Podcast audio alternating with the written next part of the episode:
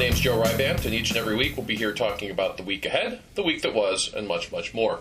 No new comics this week, although please note that the signed edition of the Red Sonja hardcover will be in most stores this week, so we'll be quick. We do have a metric ton of titles at the printer being prepped for delivery to shops in the coming weeks, so stay tuned to the podcast and to the website and to the emailers for more word on those titles.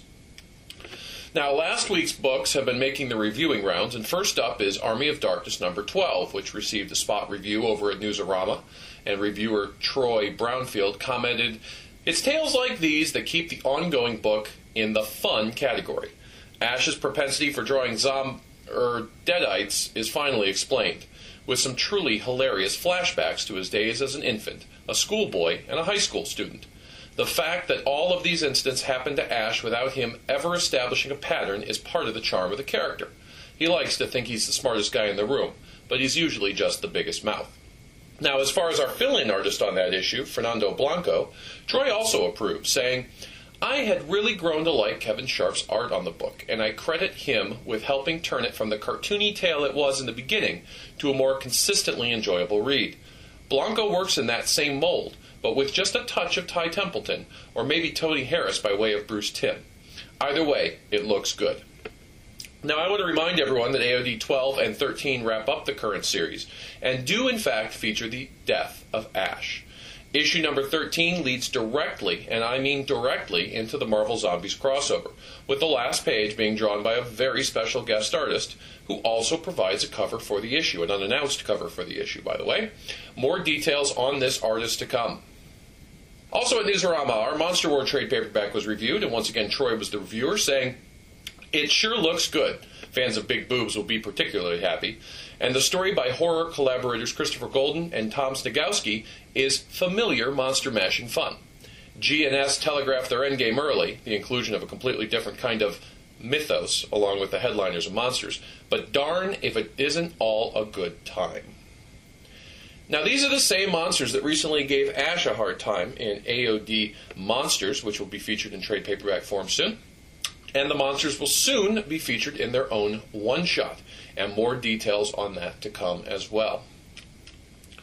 Now, rounding out last week's reviews, we have Savage Red Sonja, Queen of the Frozen Waste number four, the end of that miniseries, which was summed up by saying it's more fun stuff from Frank Cho and Doug Murray, but the really stellar work is provided in the art by Homs. That guy draws the kind of polar bears that would give Sawyer nightmares. Nice.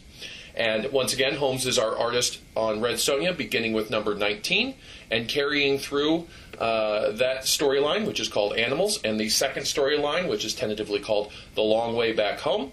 And uh, a special assignment for Mel Rubi will be announced soon. Now, do you have a review that we may have missed? Again, this last week was a little light with reviews, so if we missed something, please send it on over to letters at dynamiteentertainment.com or please post it to the Dynamite message boards.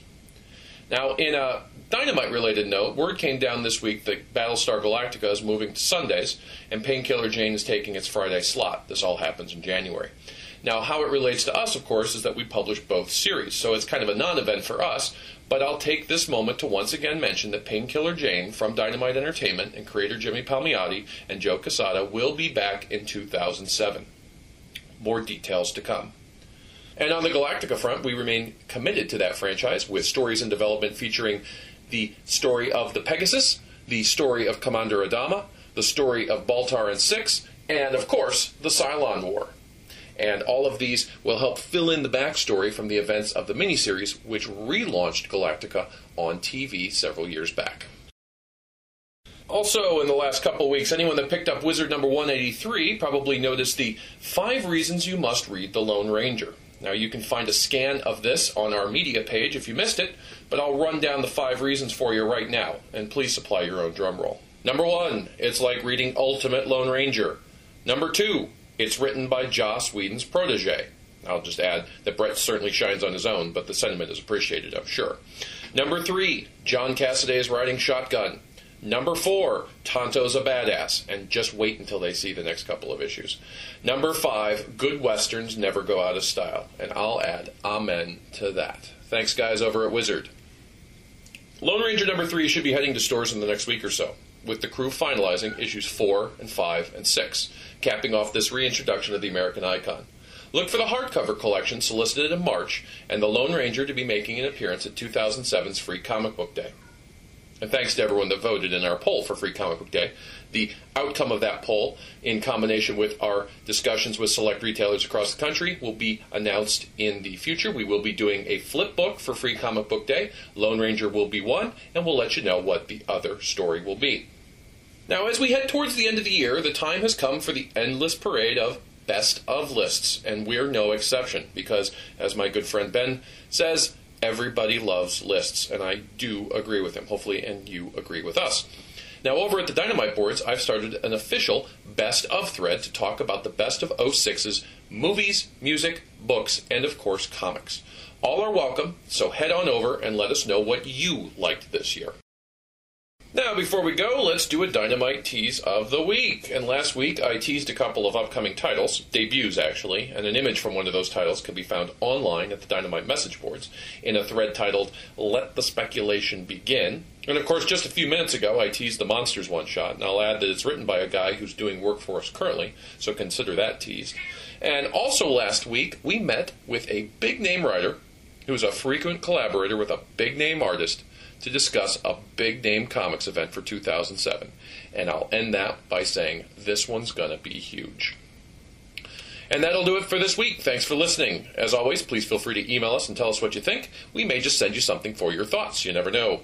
And as always, we can be reached online at dynamiteentertainment.com, and I can be reached at submissions at dynamiteentertainment.com or letters at dynamiteentertainment.com. To find a comic shop near you, visit csls.diamondcomics.com or call 1 888 Comic Book.